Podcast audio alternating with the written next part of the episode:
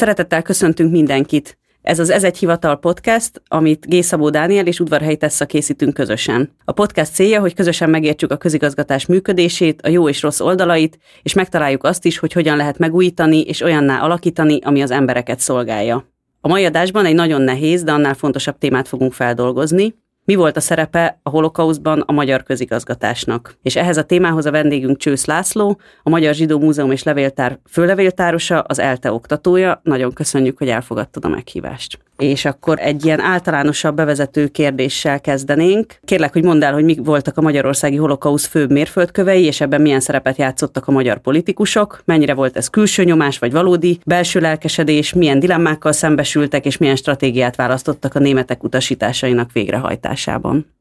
Köszönöm szépen a meghívást, és én is szeretettel üdvözlöm a hallgatókat. A holokausztról szólva természetesen elsőnek a náci Németország és Adolf Hitler neve jut minden eh, embernek az eszébe, és talán meglepőnek tűnik az a kijelentés, hogy mindemellett, hogy a holokauszt elsősorban a német nácik projektje volt, a holokauszt tetteseinek többsége nem német volt, és minden egyes európai országban különleges sajátosságai voltak ennek a történetnek, és hogy hogyan zajlott le, az nagyban befolyásolta az adott országnak a történelme és a sajátosságai. És nyilván ez Magyarországon sem volt másképp, és ami kiemeli az európai holokauszt történetből az elsősorban a speciális időzítése és az üteme a magyar holokausznak. Időzítés alatt azt értem, hogy 1944-ben történik meg a magyar eh, zsidóság elpusztításának a döntő része,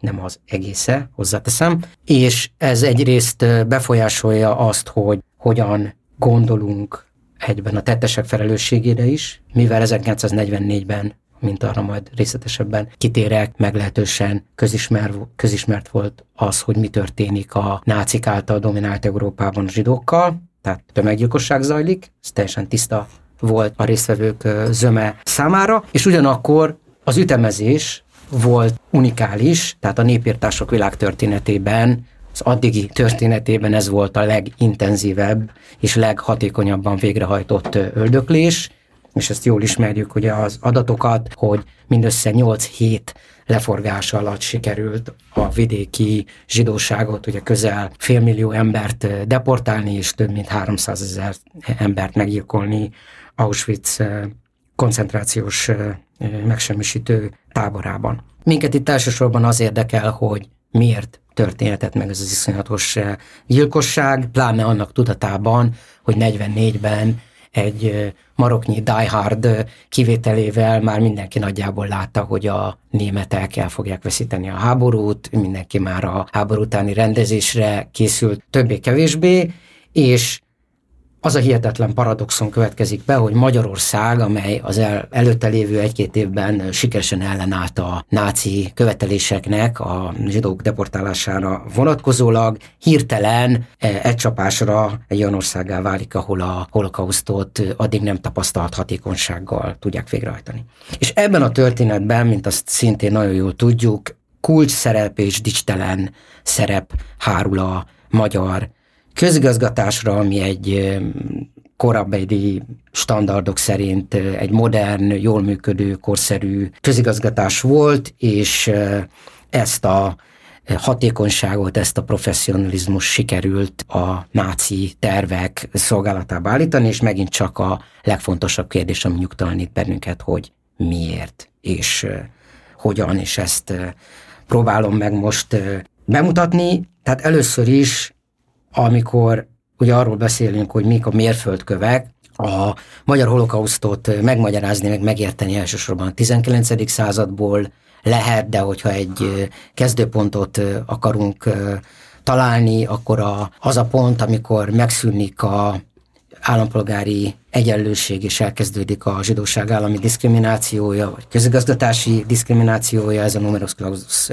törvény lesz, amely a egyetemi felvételeket szabályozza, talán beszélhetünk még róla egy-két szót, és ettől kezdve szűnik meg tulajdonképpen a zsidók és nem zsidók egyenlősége a magyar közigazgatás előtt, és hát azt kell mondanunk szomorúan, hogy mindössze egy emberöltőnyi idő adatot meg, 25 év, amíg a zsidók teljesen egyenrangú polgárai lettek Magyarországnak 1895-től 1920-ig, tehát ez egy eléggé rövid, rövid periódus volt. A magyar politika természetesen kult szerepet játszott, döntő szerepet, nyilván azt nem kell bővebben magyarázni, hogy a nácik 1933-as hatalomra jutása előtt már jóval Magyarországon rendkívül erős volt a fajvédő szélsőboldali irányzat, amelynek követelései között már 1919-20-ban ott volt a zsidóság kérdésének, vagy a zsidó kérdésnek az összeurópai megoldása, a kitelepítés a zsidók vagyonának úgynevezett árjásítása,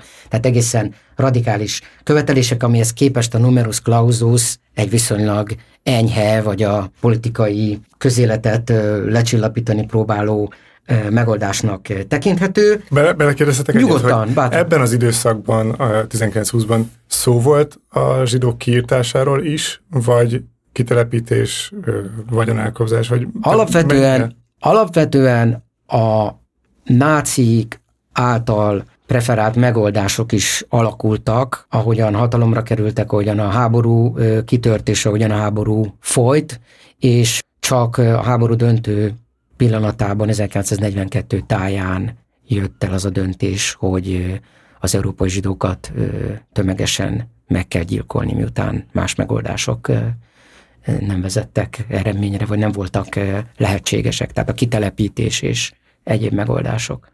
Tehát a magyar politikusok sem gondolkodtak nyilvánvalóan tömeg, uh-huh. tömeges öldöklésben ebben az időszakban.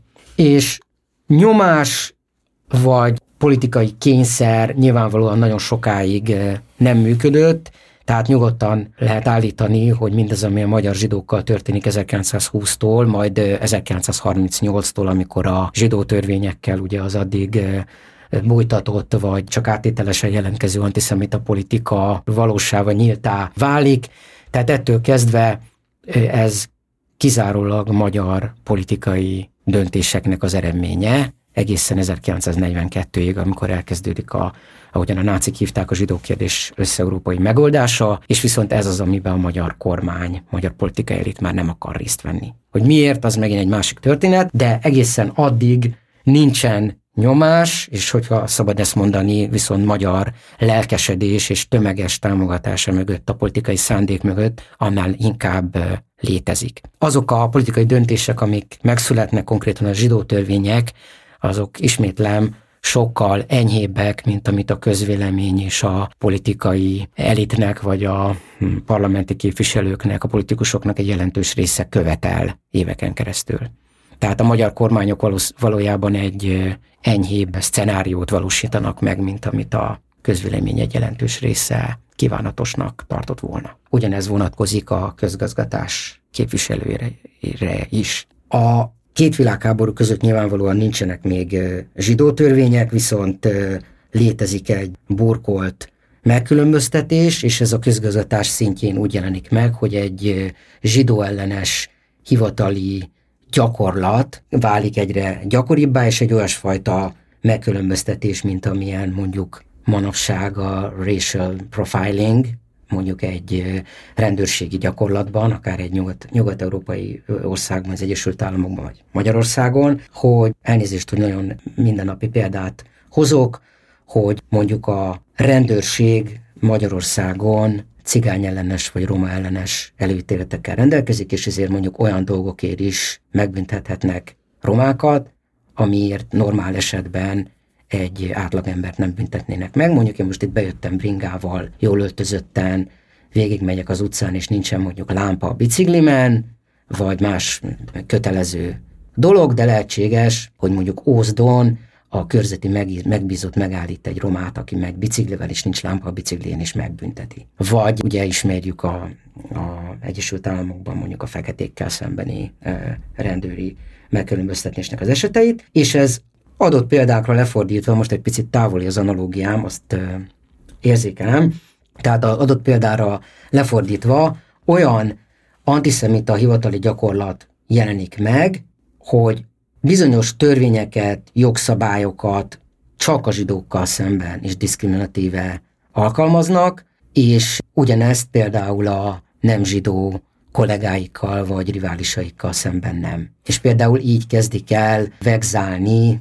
pestélyesen szólva szívatni mondjuk a zsidó vállalkozókat, boltosokat, hogy mondjuk elmennek ellenőrizni a boltját, és azt mondják neki, hogy mondjuk a tisztiorvosi szolgálat szabályai szerint nem elég tiszta, és akkor megbüntetik, vagy, vagy bezáratják a boltot, és lehet, hogy mondjuk a zsidó pékműhelyet nagyon rigorózusan megnézik, de a nem zsidó pékműhelyet pedig nem. És ez volt az a fajta eljárás, amit Vági Zoltán kollégám bürokratikus antiszemitizmusnak nevezett, amikor nem nyíltan és nem meglévő törvények szerint, hanem azokat megkerülve, illetve olyan trükkökkel és közgazgatási módszerekkel tudnak ellehetetleníteni, vagy nehéz helyzetbe hozni zsidó származású vállalkozókat. És amikor megjelennek a zsidó törvények, akkor ez úgy fog megváltozni, hogy nem csak a zsidó törvényeket hajtja végre a közgazgatás, hanem hogyha ezzel nem, nem elégedettek, még többet akarnak, akkor ezen felül a közigazgatás öntevékenyen és dinamikusan előáll különböző zsidó ellenes javaslatokkal és olyan szabályrendeleteket hoznak, amelyek sokszor a törvények betűjével is ellentétesek. És itt ezt nevez, nevezhetjük törvénytelen antiszemitizmusnak, és ez az is mutatja, azt is mutatja, hogy a közigazgatás és a helyi önkormányzatok azok messze túlmennek azon, hogy egyszerűen rendeleteknek és törvényeknek a végrehajtói legyenek, tehát hogy egy kard legyenek a politika kezében, hanem ők maguk is öntevékenyen alakítják a folyamatot, és alulról jövő kezdeményezésekkel dinamizálják, és legtöbbször radikalizálják a politikai légkört.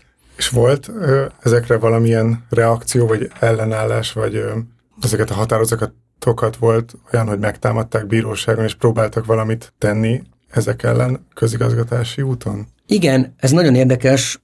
Nyilván a történet ismeretében akár meghökkentős lehet az az állítás, hogy Magyarország ezekben az években formai vagy jogi értelemben jogállam volt, tehát létezett a hatalmi ágak elválasztása, formailag ez egy parlamentáris rendszer volt, és nyilván voltak elméletben független bíróságok, ügyészségek. Ha ilyen döntések születtek, amelyek a törvényeken túlléptek, akkor tényleg volt jogorvoslati lehetőség, lehetett fellebbezni, sőt nagyon sokszor a felügyelő hatóságok, például a viszonylag mérsékelt álláspontot képviselő magyar belügyminisztérium ezeket a törvénytelen határozatokat gyakran megsemmisítette. Tehát volt, Illetve... hogy a belügyminisztérium igazat adott egy zsidóboltosnak Így van, amennyiben, amennyiben itt valóban e, túlléptek a határokon, és hogy példákat hozzunk, ugye az egyik legközelebbi és legközismertebb példa ez Pest vármegyének az esete, amelyet egy olyan politikus vezetett 1938. januárjától, akit bízvás lehet a magyarországi antiszemitizmus élharcosának nevezni, bár nagy volt a verseny ezen a téren, őt Endre Lászlónak hívták, és meglehetősen beszédes, hogy még a zsidó törvények előtt, tehát hogy ha úgy tetszik, még a jogegyenlőség korszakában választják meg, tehát demokratikus eszközökkel választják meg Pest vármegye alispányának, ami azt jelenti, hogy a legnagyobb magyar közigazgatási egység első embere, tehát az adminisztráció első vezetője, és ismétlem, őt megválasztják demokratikus módon erre a posztra, és ő lesz ezeknek a praktikáknak Magyarországon a, az élharcosa, és ezen kívül más településeken is átveszik a trükkjeit, különös tekintettel a Magyarország által visszaszerzett területekre, ahol különböző okok miatt a magyarországi antiszemita és idegen ellenes politikának egy még radikálisabb változata fog megvalósulni, és itt egészen meglepő, ugye törvénytelenségek és túlkapások is történnek, amelyek a érvényben lévő zsidó törvényeken is jóval túlmennek. Például idézek, a Rimaszombati képviselőtestület például 1941. júniusában, amikor Magyarország megtámadja a Szovjetuniót, hoz egy szabályrendeletet, amelyben azt állítják, hogy a zsidók azok idézek rémhírterjesztők, áruhalmozók szándékosan zavart keltenek, ezért megtiltották számukra, hogy a piacokon bevásároljanak, és megtiltották, hogy nyilvános helyen jelenjenek meg, és ez egészen különös jogi abszurd, hogy a gyülekezést már két ember együtt tartózkodása is kimerítette, tehát ez a római jogban van a tres faciunt collegium, hogy hárman vannak, akkor az a az, az számít gyülekezésnek, tehát ők még ezt is egy kicsivel radikalizálták, és ezt a határozatot például a Magyar Belügyminisztérium megsemmisítette, mert azt mondták, hogy ez, ez nem, nem szabályos és nem törvényes. Ezt jól értem, hogy a határozatban lényegében azt akarták, hogy ne is mehessenek ki az utcára, vagy legfeljebb egyedül mehessenek ki az utcára? Vagy Technikailag igen, hogy ne tudjanak úgymond rémhírt terjeszteni, uh-huh. és, és a háborúval kapcsolatban mindenféle negatív véleményeket megfogalmazni. És ha már 1941-nél tartunk, azt is fontos leszögeznünk, hogy a magyar holokauszt, hogyha holokauszt az a tömegeknek a meggyilkolását jelenti, akkor nem 44-ben kezdődik, hanem 1941-ben, amikor a magyar hatóságok, megint hangsúlyozom, hogy egy teljesen önálló, szuverén döntés alapján, sőt a németek tiltakozása ellenére a Szovjetunió megtámadása után áttesznek a határon körülbelül 20 ezer zsidót, akik részben Magyarországra érkezett menekültek voltak, de voltak közöttük sokan olyanok is, akik magyar állampolgárok voltak, de ezt nem tudták bizonyítani, és itt ugye a menekültekkel, a külhonosokkal és az idegenekkel kapcsolatos koncepciókat láthatjuk, és eznek nagyon sok mai áthallása is van, hogy ezek a koncepciók rendkívül rugalmasan változtak, hogy kit tekintenek idegennek, bevándorlók, bevándorlónak, vagy ahogyan fogalmaztak, alkalmatlan idegennek, és a magyar közgazgatás megint csak ezt rugalmasan kezelte, és olyan elképesztő törvénytelenségek is előfordultak, nem csak a visszacsatolt területeken, tehát nem csak Kárpátalján, hanem az anyaországban is, hogy csak egy példát mondjak, hogy a Ózdi főszolgabíró felszólította a helyi zsidókat, hogy igazolják az állampolgárságukat, hogy ők magyar állampolgárok. A zsidók bementek a főszolgabíró hivatalba, mindenki gondosan, ugye ezek törvénytisztelő állampolgárok voltak, vitték paksométában a kis irataikat, állampolgársági bizonyítvány, illetőségi bizonyítvány, egyéb papírjaikat. A főszolgabíró köszönte szépen, megfogták az iratokat, elvették tőlük, széttépték, és az egész társaságot felpakolták egy teherautóra, és kiküldték a határa. Na már most ebben az esetben eh, megint csak ugye működött azért a administratív kontroll, azokat, akiket elvittek, a többségüket végül is visszahozták, tehát meg tudták menteni, de nagyon sokan De tényleges... ki nyúlt itt akkor ebbe bele, hogy vissza tudják őket hozni? Hát itt ugye ez már kicsit messzebbre vezetne, de megindult egy tiltakozás, illetve egy segélyakció, amit részben budapesti zsidó szervezetek, részben egyházi szervezetek, többek között Slakta Margit, ugye, aki korszakneves női politikusa, meg, meg híres demokratája vezettek, és, és más fontos figurák is, akik megpróbáltak közbejárni a belügyminisztériumnál. De akkor ez valójában alulról jövő nyomásra. Igen, alulról jövő nyomásra, de itt is Komenyec Podosznál is megtörténik, hogy amikor már elfajul ez az akció, akkor a belügyminisztérium közbelépés leállítja. Az más kérdés, hogy nem áll le azonnal, hanem van egy önsúlya, meg vannak olyan helyi döntéshozók, akik nem akarják abba hagyni. Tehát ezt a dinamikát, ezt ugye majd 44-ben is fogjuk látni, hogy különböző hatalmi szintek közötti rivalizálás és, és mérkőzés hogyan fogja áldozatok sorsát befolyásolni. És ezen kívül még további radikális helyi javaslatok születnek, hogy mit kéne csinálni a zsidókkal, és összességében a magyar kormány valójában mindig csak ezek után a javaslatok után halad, tehát sohasem elég radikális az, ami valójában megtörténik, és ennek ellenére 1942-ig bezárólag, ismétlem náci befolyás nélkül több mint 20 zsidó törvényt és közel 300 rendeletet fog hozni a magyar közgazgatás, illetve a, a parlament. Tehát mindez még a németek nélkül fog bekövetkezni. Akkor most ki volt ennek a motorja? A politikusok, vagy a hivatalnokok? Ez, vagy az ember. Jó kérdés, hogy a tyúk van előbb vagy a tojás, tehát hogy a politikai elit az az ezer, ezerfejű Cézárt akarja kiszolgálni, vagy népszerűséget akar, és ezt az antiszemita hullámot meglovagolja, vagy ők maguk hozzák létre ezt a mérgezett politikai légkört. És szerintem itt egy kölcsönös dinamikáról van szó, és maguk a közgazgatási képviselők vagy tisztviselők is ennek a korszenvedélynek a rabjai. Tehát az, hogy egy köztisztviselő vagy egy közigazgatásban dolgozó figura antiszemita nézeteket val, ez nem meglepetés, de gyakorlatilag ez alól a szabály alól nincs kivétel. Inkább a hangsúlyokban és a ízlésvilágban van különbség. Tehát a legradikálisabb véres szájú és teljes kitelepítést, kirablást, deportálást követelő radikálisok és a fontolva haladó mérsékeltek között van különbség. Az, hogy valakinek vannak-e antiszemit előítéletei, az szerintem majdnem általános ebben a korszakban. És akkor mielőtt részletekbe belemegyünk, esetleg, hogyha ilyen összefoglalóan el tudod mondani, hogy összességében mi volt a közigazgatás szerepe a magyarországi holokauszban, hogy hány állami alkalmazott dolgozott ennek a végrehajtásán, és mennyire voltak elkötelezettek? Hát a megszállási rendszer sajátosságából fakadóan, amit lehet, hogy néhány mondatban még részletezek, a magyar állam egysége és struktúrája az nem sérült, olyannyira, hogy helyén maradt a kormányzó, történt ugyan egy kormányváltás, de minden egyéb ment a maga útján, és ennek az lett a tragikus következménye, hogy az államapparátus tagjai számára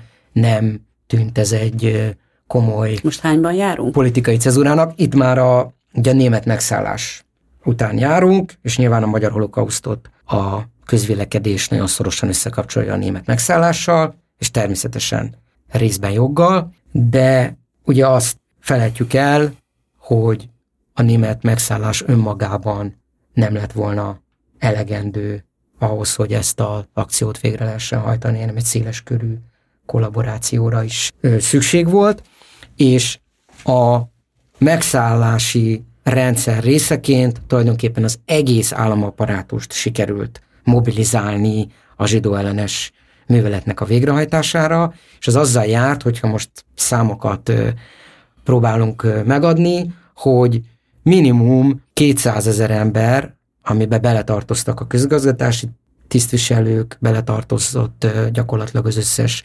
minisztérium és háttérintézményei, egészségügyi, oktatási intézmények, a posta, a vasút, és nagyon sok civil is, akiket kényszerrel vagy nyomással rávettek arra, hogy ebbe a műveletbe közreműködjenek.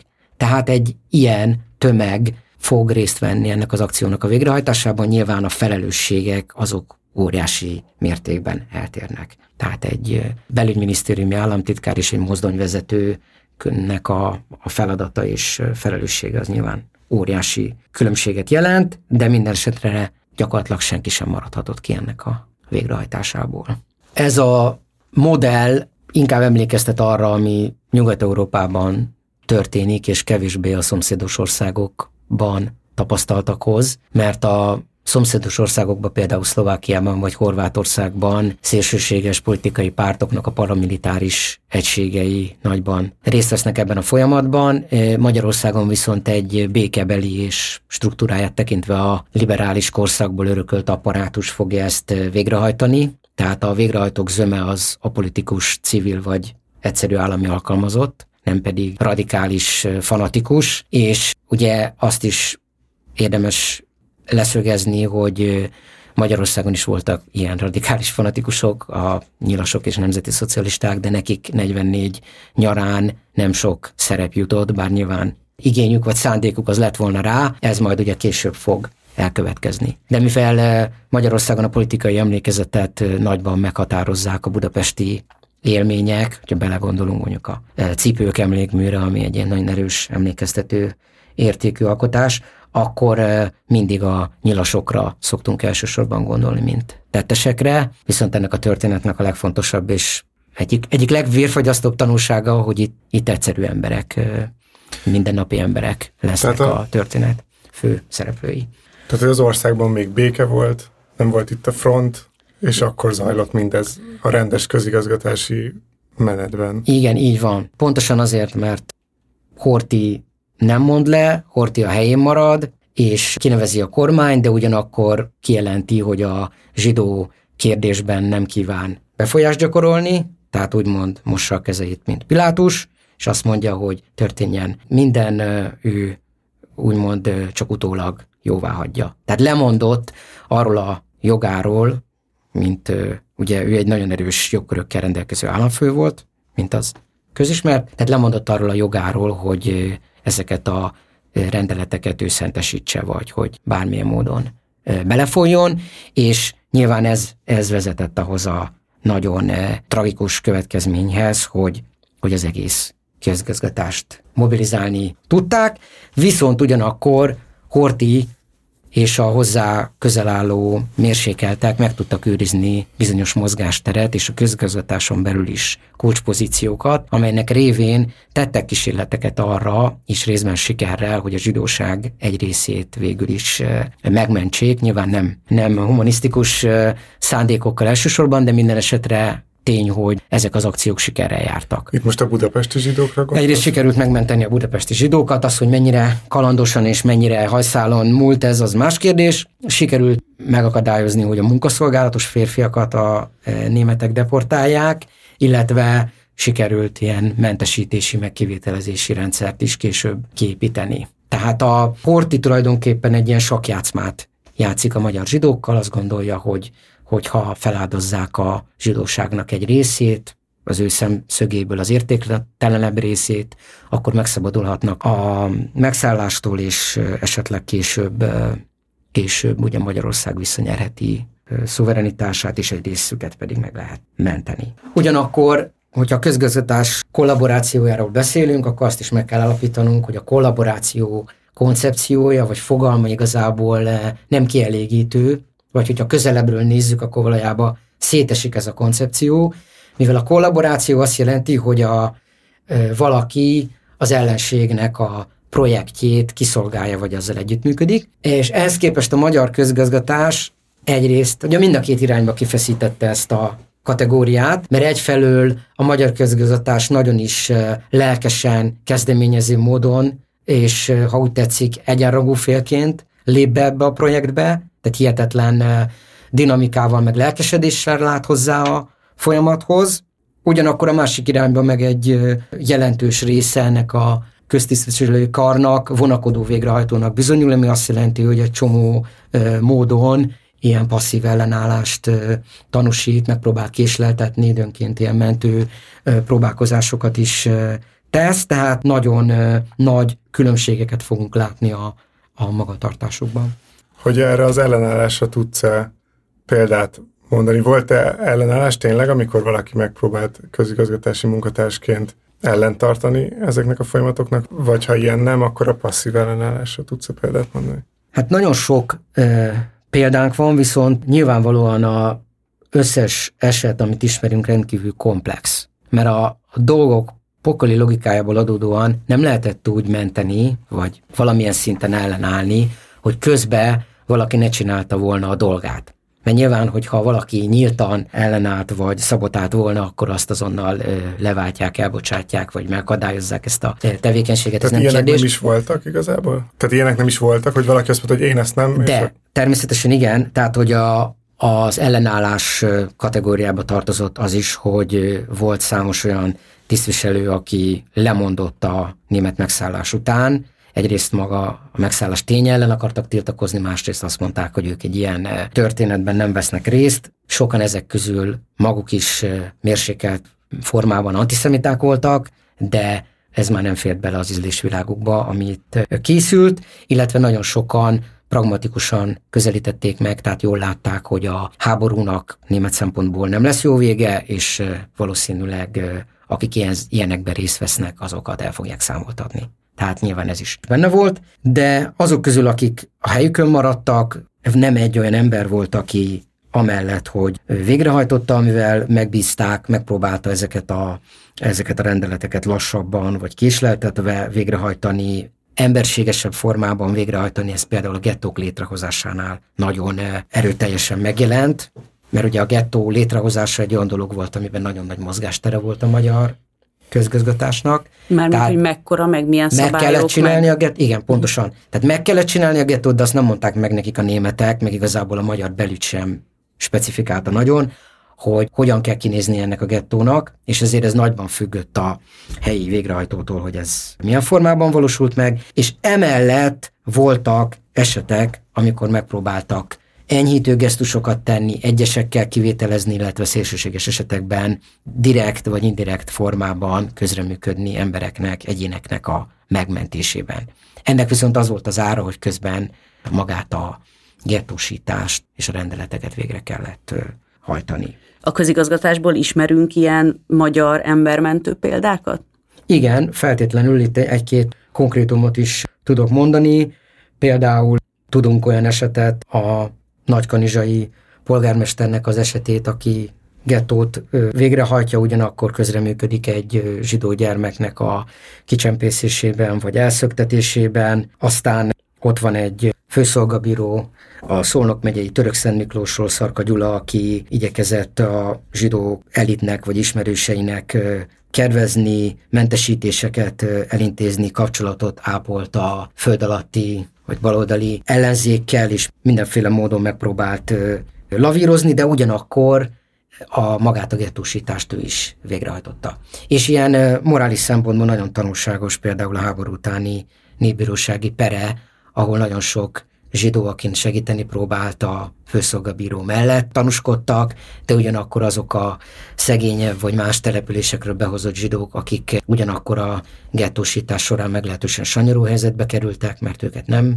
részesítették ugye ilyen kedvezményekben, hanem lakásokban vagy nem emberi lakhelyen helyezték el őket, hanem istálókban, meg, meg barakokban, vagy őket nem próbálták megmenteni, vagy segíteni, ők pedig nyilván ellene vallottak, és ez nagyon jól mutatja, hogy mennyire kétesértékű volt ugye erkölcsileg egy ilyen fajta mentőakció. Mindenesetre nyilván nem esik ugyanalá, ugyanazon elbírálás alá egy ilyen köztisztviselő, aki mégis megpróbált valamit. Szervezett közigazgatási szabotásra van példa? Tehát amikor a közigazgatás munkatársai kihasználják, hogy ők a közigazgatás munkatársai, és ezért megtudnak dolgokat. Az alsóbb szinteken vannak ilyen dolgok, ami a megtud, megtudnak dolgokat, az, az nem volt ritka, hogy a zsidókat tájékoztatták arról, hogy mi vár rájuk. Elmondták, hogy például utasítást kaptunk arra, hogy a gettót számoljuk fel és vigyük be a gyűjtőtáborba, vagy deportálás van kilátásban, tehát ilyen információkat eljutathattak a gettók lakóihoz, vagy lehetővé tették azt, hogy látogatók menjenek be, hogy posta működjön, tehát egyéb ilyen információs csatornák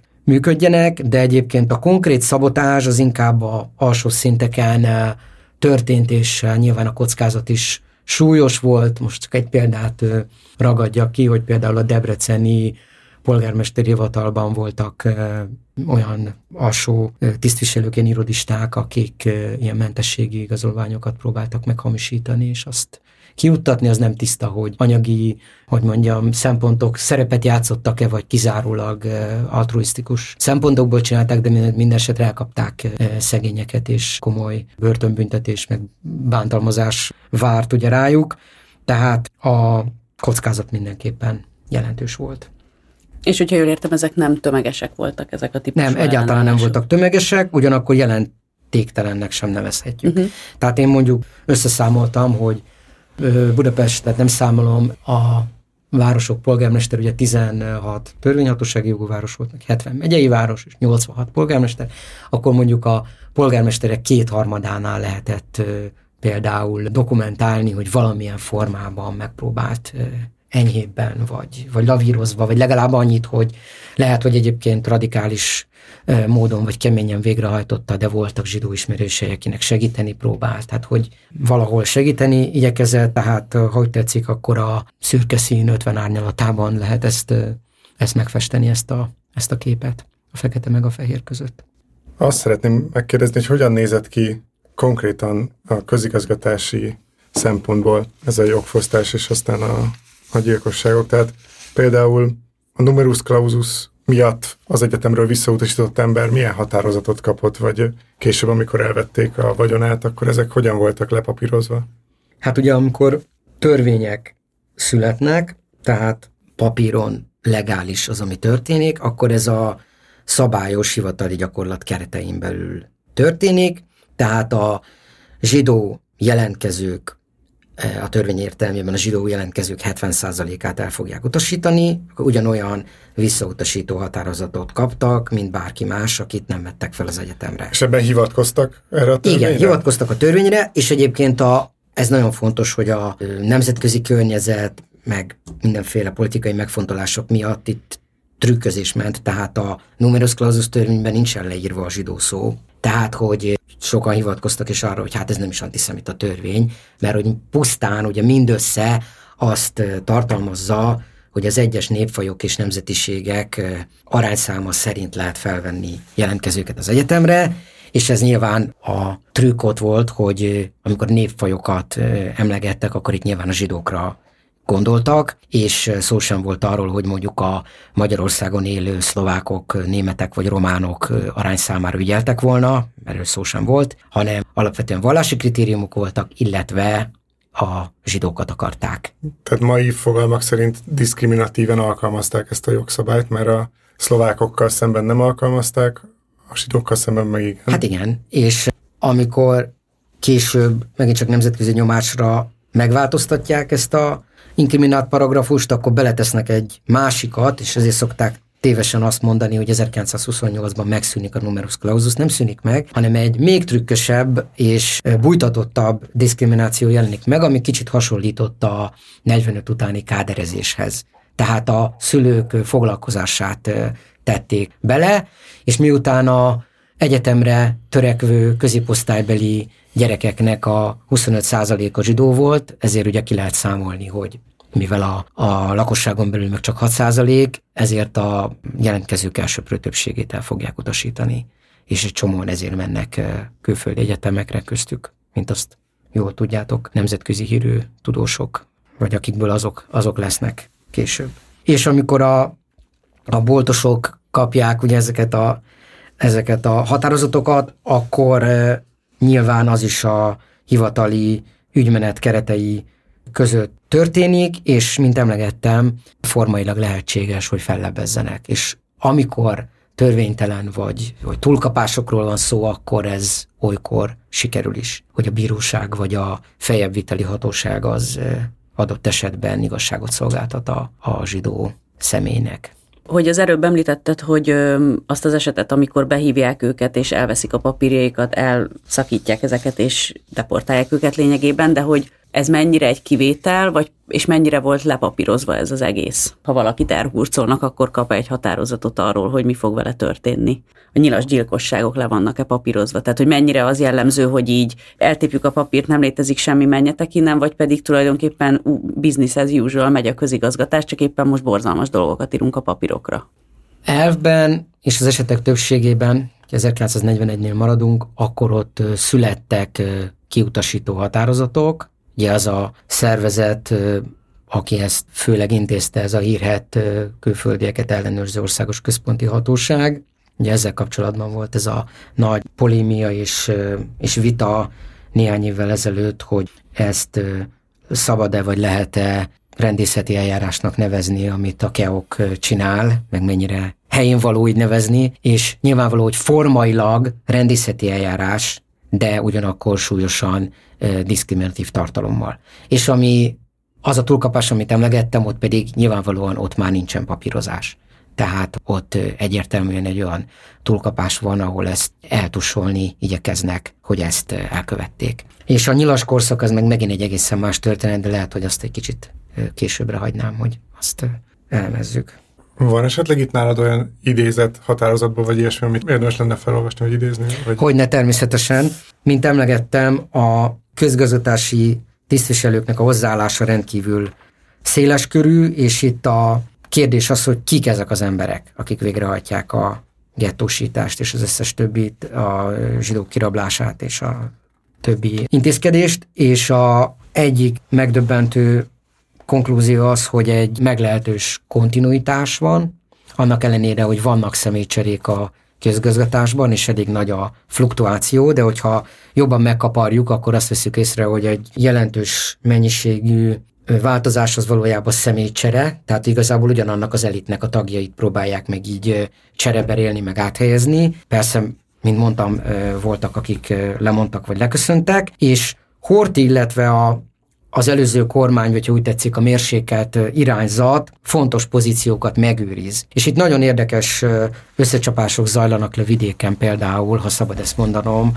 politikailag a galambok és a héják között. Persze ez nyilván erős idézőjellel igaz, mert itt nem demokraták és antiszemiták, hanem radikális és még radikálisabb antiszemiták között folyik ez a, ez a mérkőzés, ami elég szörnyű. És itt van egy nagyon érdekes idézetem például, hogy Horti Miklós mondja azt az egyik helyi emberének, aki egyébként egy rokona is volt, idézek, elvárom tőled, ha még oly nehezedre is esik óhajtásom, hogy a helyeden maradj. Amíg én kibírom körülöttem ezt a sok piszkot, neked is ki kell azt bírnod, így többet segíthetsz, és végül gondolja jövőre is. Tehát itt Horti nyilván arra céloz, hogy ki kell bírni azt, ami most történik, úgymond, hogy ezt a zsidóellenes akciót végrehajtják, és egy jövőbeli ellenállás, vagy, vagy a németekkel való szemben, szembefordulás reményével ezt végig kell csinálni, és vannak olyan pozíciók, ahol ezek a mérsékeltebb főispánok megmaradnak, viszont más helyekre radikálisabb eltőernősöket fognak helyezni, és itt komoly politikai összecsapások zajlanak le. Például Székesfehérváron a nemzeti szocialisták által oda helyezett új főispán, aki egy csendőr ezredes egyébként, ő fog összecsapni nem kisebb helyi figurával, mint Hóman Bálint volt miniszterrel, akinek a nevét ugye jól ismerjük a magyar kultúrtörténetből. Debrecenben pedig egy olyan összecsapás zajlik, ahol az új főispán a debreceni polgármesterrel fog konfliktusba kerülni, Besenyei Lajos kölcsei főispánnal, és itt van egy nagyon érdekes dokumentumunk, ami egyben egyedinek is tekinthető ebben a storyból. Nektek meg is mutattam ennek a eredeti példányát, ezeknek a gettósításkor készült közgazgatási értekezleteknek vagy megbeszéléseknek nem nagyon maradtak meg dokumentumai, ami egyértelmű, hogy ezeket megpróbálták megsemmisíteni, eltüntetni a bizonyítékokat, és ez valami egészen furcsa, különös módon megmaradt ez a kézírásos dokumentum, és a levéltárban, illetve az irattárban elkeveredett és bekeveredett egy egészen más korszakból való, 1830-as évekből való irategyüttes közé, és tök véletlenül megtalálták a levéltárosok, és így került a történészek kezébe. Ez az értekezlet a debreceni gettósításnak a folyamatát dokumentálja, és valójában itt az a vérfagyasztó, hogy a vita a úgy, úgymond mérsékelt felfogású polgármester és a radikális főispán között valójában nem arról folyik, hogy gettósítsák-e a zsidókat, vagy nem, hanem hogy ezt hogyan hajtsák végre, és itt azon megy a meccselés, hogy polgármester mondja, hogy hozzám kötelező elzárásra rendelkezés nem jött, magyarán nem lenne kötelező nekünk ezt, az, ezt a gettót feltétlenül zártan megvalósítani. Főispán, lezárást kell eszközölni, mert másként nem lehet ellenőrizni a zsidókat. És akkor a polgármester mondja, hogy igen, de akkor viszonylag egy tágasabb elhelyezést, illetve mm, ugye nagyobb férőhelyet kellene biztosítani. Erre azt mondja a tiszti főorvos, aki szintén a radikális álláspont híve, hogy hogy is ne, négy négyzetméter egy főre, ami ugye nem sokkal kisebb, mint az a stúdió, amiben most ülünk. Máté Szalkán még a padláson is laknak mondja a fő is, ö, ö, főorvos. Jó, jó példaként, hogy tehát értem, itt hogy ezt a, így is meg lehet csinálni. Így jó. van, tehát itt a, az egymás példáinak megismerése inkább a radikalizálódást segítette. A polgármester próbálja ugye megint csak az enyhítés felé terelni, közegészségügyi érdek, hogy vihesse magával a szükséges holmikat, vihet, amit akar, egy szekrényt, két ágyat, kis asztalt, stb.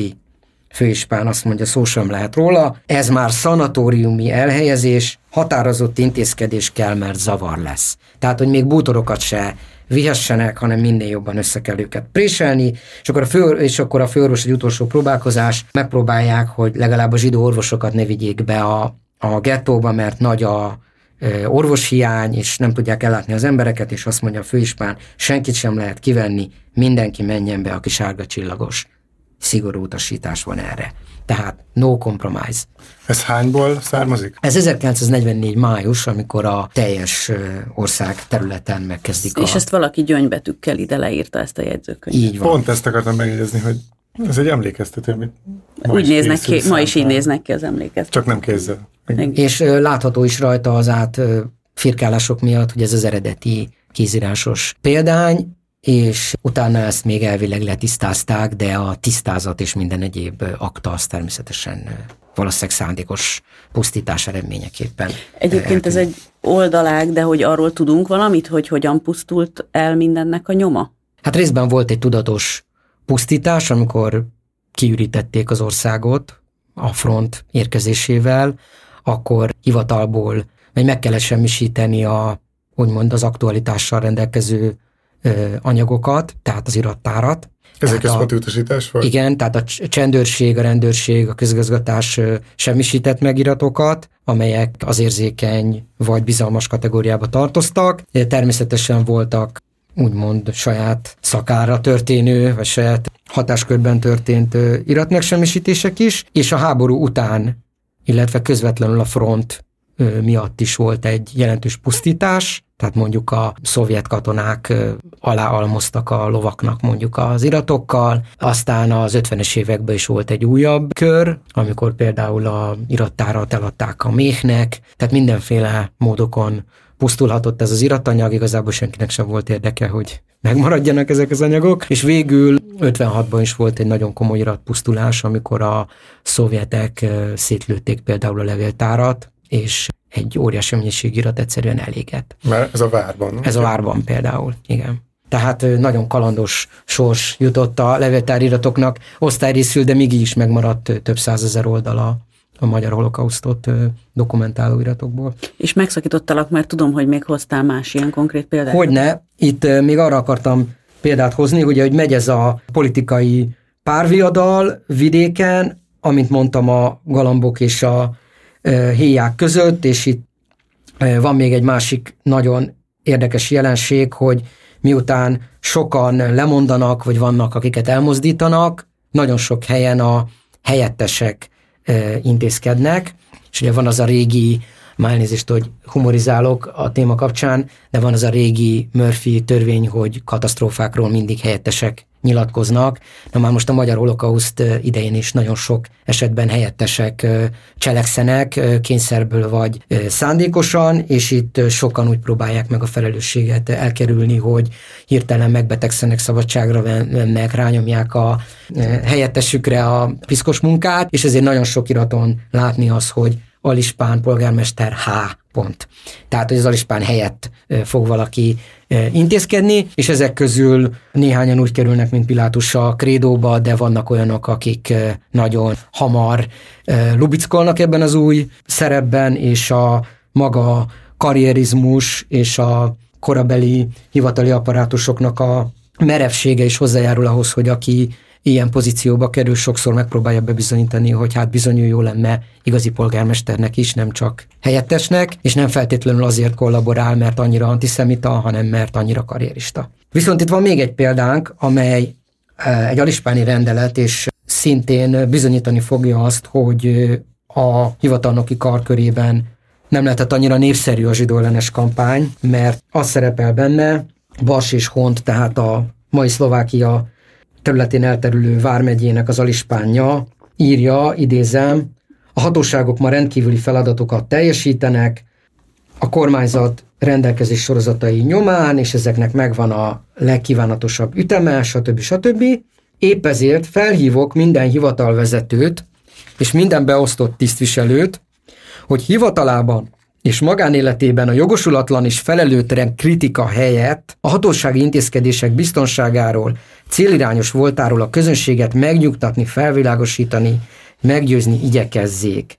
Különösen a zsidó kérdés felgöngyölítésének mikéntje vagy menete kérdésében, itt kiadjuk egy részt, amennyiben illetéktelenek előtt kifogásolni, becsmérelni vagy kritizálni fogja, úgy vele szemben a legszigorúbban fogok eljárni, fegyelmi eljárás, stb. stb. Tehát ez napnál világosabban bizonyítja, ugye tudjuk, hogy ha megjelenik valamiről egy tilalmi rendelet, akkor az azt jelenti, hogy széles körben eh, elterjedt valami, tehát ez nyilvánvaló, hogy a hivatalnokok, illetve az adminisztráció tagjai részéről egy erőteljes eh, ellenkezés eh, lehetett legalábbis. Hányból származik ez? Ez megint csak 44 májusa, tehát tudjuk, hogy én nem akarok itt dátumokkal dobálozni, de azt tudjuk, hogy a Magyarországi Holokauszt Emléknapja azért van április 16-án, mert akkor kezdődik az egész gettósítási folyamat. Májusban folytatódik, akkor az egész ország területen megvalósítják a gettókat, és május 15-e az, amikor elkezdődnek a deportálások Auschwitzba, és ezek júliusig fognak tartani. Tehát ez a Magyarországnak a hideg tavasza és nyara 1944-ben. Még az érdekes, ezek az eufemizmusok, hogy a zsidó kérdés felgöngyölítése, ez szerepel ebben a szövegben is. Senki nem mondja ki, hogy mi van, hanem ezekkel a szavakkal írják körül, ez ilyen jellemző és borzasztó. Igen, számos ilyen rendelet volt, ez a másik, amit hoztam, ez a kassai gettó létrehozásáról a rendelet, amely részletesen leírja, hogy a város mely részein hozzák létre a gettót, milyen rendszabályok vannak, és így tovább, és mint említettem, ebben a tekintetben van bizonyos mozgástér. Tehát amikor gettót hoznak létre, akkor van lehetőség arra, hogy mégiscsak emberi lakóhelyeken, viszonylag civilizált körülmények között, tehát lakásokban, házakban. Hozzák létre a gettót, bár nyilván szűkösen és összezsúfolva, de mégiscsak relatíve civilizált körülmények között, és ugyanakkor nagyon sokan úgy döntenek, hogy nem ilyen módon valósítják meg a gettót, hanem rögtön kitelepítik a zsidókat olyan körülmények közé, ahol a alapvető higiénés feltételek, vagy az emberi méltóságnak a megőrzése sincs biztosítva. Tehát ezek voltak a hírhet téglagyárak és más gyárépületek, istállók, barakkok és egészen szörnyűséges helyszínek, ahol egy-két napon belül technikailag humanitárius katasztrófa fog kibontakozni. Én még rákérdeznék egy ilyen nagyon alapvető közigazgatási tevékenységre, az anyakönyvezésre. Ugye itt egy tömeggyilkosságról van szó, és hogy ez milyen viszonyban áll az anyakönyvezéssel, ami az egyik ilyen legnagyobb precizitást, meg a legmániákusabban csinálják ezt azért, ha lehet minden országban. Így van. A magyar holokauszt esetében, amikor a tömeges öldöklés megkezdődik, akkor nyilvánvalóan csak utólagos anyakönyvezésről lehet szó, mert a magyar közgazgatás, függetlenül attól, hogy tudták, hogy miről van szó, az áldozatokat távol lévőként kezelte, tehát olyan emberként, aki eltűnt vagy nem tartózkodik a lakóhelyén, és ezért a elrabolt vagyont is, tehát az embereknek a ingó és ingatlan vagyonát úgy kezelték, mint hogyha eltűnt lett volna az illető, vagy meghalt volna örökösök nélkül, vagy, vagy egyéb. És ezért gondnokokat neveztek ki, és az árvaszékek intézték a, az ügyeket. Bár ugye az árvaszék önmagában eléggé beszédes, de mindesetre nem tekintettük őket halottnak. Ezt majd csak a 45 utáni közgazgatás fogja megtenni, amikor ezeket hivatalból fogják halottnak nyilvánítani. Tehát vannak ilyen holtánynyilvánítási eljárások. És ezt a túlélő hozzátartozóknak is gyakran szorgalmazniuk kell, mert ugye örökösödés, meg egyéb nyilván házasság, meg egyéb okokból muszáj ugye véghez vinni. És ugye itt mindenféle történetek fognak bekövetkezni, tehát olyan példánk is van, hogy valakit holtán nyilvánítanak, és utána hazajön. De ismeretes, hogy körülbelül tízezer magyar holokauszt túlélő megussza a náci lágereket, és utána elviszik őket a gulágra, és van, aki mondjuk miután túléli a holokausztot, eltölt öt évet a gulágról, gulágon, és ötvenben jön haza, és közben holtán nyilvánították, és lehet, hogy a házastársa megházasodott, és már minden vagyontárgya már, már másé volt, de és akkor közben ő így váratlanul hazatért. amikor mondjuk valakinek elvették a boltját, lakását, vagyontárgyait, és ezt kiutalták, vagy átadták valaki másnak, akkor ő erről kapott gondolom egy határozatot, az, aki megkapta, és hogy ezek hogy néztek ki? Hogy nézett ki ez az eljárás a gyakorlatban? Hát formailag ugyanolyan volt, mint bármilyen más irat, úgymond. Tehát itt például, amiket hoztam, hogy hogyan né- iratokat, hogy hogyan nézett ki egy ilyennek a fejléce, a, a megfogalmazása és, és egyéb külső jegyei. Tehát ez egy szabályos határozat volt, amit az új tulajdonos vagy bérlő megkapott. Tehát, hogy például mondjuk egy zsidó üzletnek, vagy patikának, vagy egyéb helyiségnek a, a bérleti jogát, vagy a használati jogát például valaki megkapta, vagy lakáskiutalásokat például ezeket tömegesen készítették el, voltak rá formanyomtatványok, és annak megfelelően született. Tehát nem készítettek úgymond speciálisan diszkriminációra vagy kisemmizésre szolgáló blankettákat, hanem a hagyományos hivatali ügymenet keretein belül történt minden. Tehát szabályosan, rendezetten, fegyelmezetten, nem tudom hány példányban legépelve is, és, és úgy, úgy, ahogy kell, megkapták ezeket a határozatokat. Most már kezdünk a beszélgetés vége felé haladni, és akkor van egy ilyen kérdésünk, hogy általánosságban, és ami talán a leginkább égető és fájdalmas a közigazgatásban dolgozók számára, akik ugye sokan hallgatják ezt a műsort, hogy a közigazgatás szerepe elvileg az, hogy a politikai akaratot végrehajtsa a közjó érdekében. És Adolf Eichmann is például a bírósági tárgyalásán kitartott amellett, hogy kizárólag parancsot teljesített, és nem csupán parancsoknak, hanem törvényeknek engedelmeskedett. Ártatlansága mellett azzal érvelt, hogy a bürokrácia fogas kerekeként nem volt döntéshozó szerepe. Ez szerinted mennyire volt igaz rá, és mennyire igaz úgy általában másokra, akik közreműködtek ebben? Nyilvánvaló, hogy felelősségnek különböző szintjei vannak, és Adolf Eichmann, bár eh, viszonylag alacsony eh, rangú tisztviselő volt, tehát egy eh, alacsony SS rangot viselt, ennek ellenére kulcs pozíciót töltött be a, a gyilkoló apparátusban, tehát a gestapo zsidóügyi osztályának volt a vezetője, és az az ember, aki tulajdonképpen le menedzselte és, és levezényelte egész Európában ezt a megsemmisítő folyamatot több millió embert ölve meg, és nyilván attól, hogy neki is voltak felettesei, a, az ő felelőssége nem csökken, és hogy ezt ő azért választotta ezt a kommunikációt, mert ezzel akart védekezni, vagy valóban eh, nem rendelkezett, ahogy Hannah Arendt, aki ugye a peréről a híres eh, könyvet eh, írta, Hannah Arendt fogalmazott, hogy nem rendelkezett a jó és a rossz megkülönböztetésének képességével, csak az volt számára fontos, hogy jó bürokrata legyen és végrehajtson. Ezt ugye nehéz eldönteni,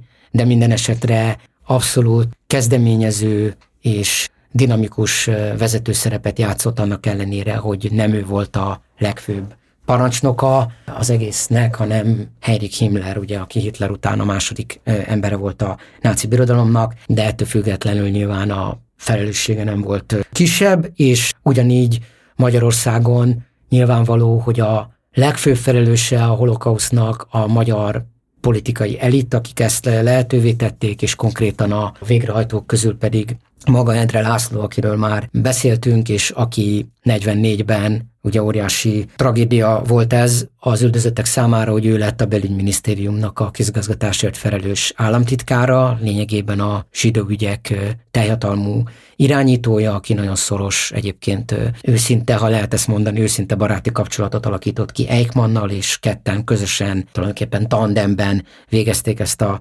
folyamatot, de ő volt ennek a mastermindja, tehát a legfőbb végrehajtója Magyarországon de Endre mögött számos más alacsonyabb beosztású hivatalnok, politikus is ugyanúgy kezdeményező és rugalmasan végrehajtó, lelkes tömeggyilkos volt.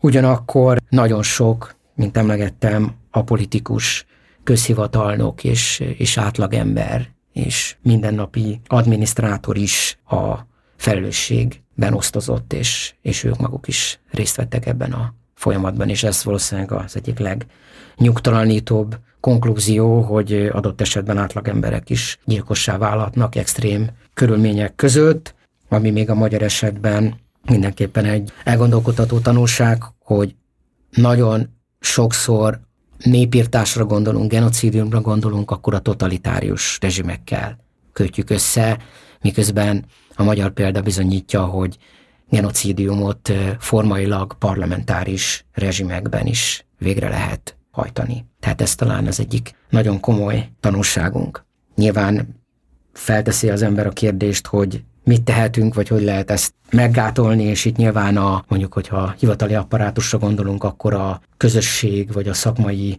egyesületek erejére lehet gondolni, és arra, hogy a demokratikus intézményrendszer, mint struktúra, mint egymást erősítő hálózat, mennyire fontos, hogy ezek, ezek egymást stabilizálják, egymást tartják, illetve figyeljünk azokra jelekre, a warning signokra, amelyek egy demokratikus társadalomban ugye megjelenhetnek, és diszkriminatív közbeszéd és diszkriminatív közgazgatási manőverek, trükkök, lehet, hogy kicsi hatásuk van, vagy csak helyi hatásuk van, de ezek azok a pontok, ahol a törvény szövedéke felfeslik, és ahonnan, ahonnan elindulhatnak más dolgok.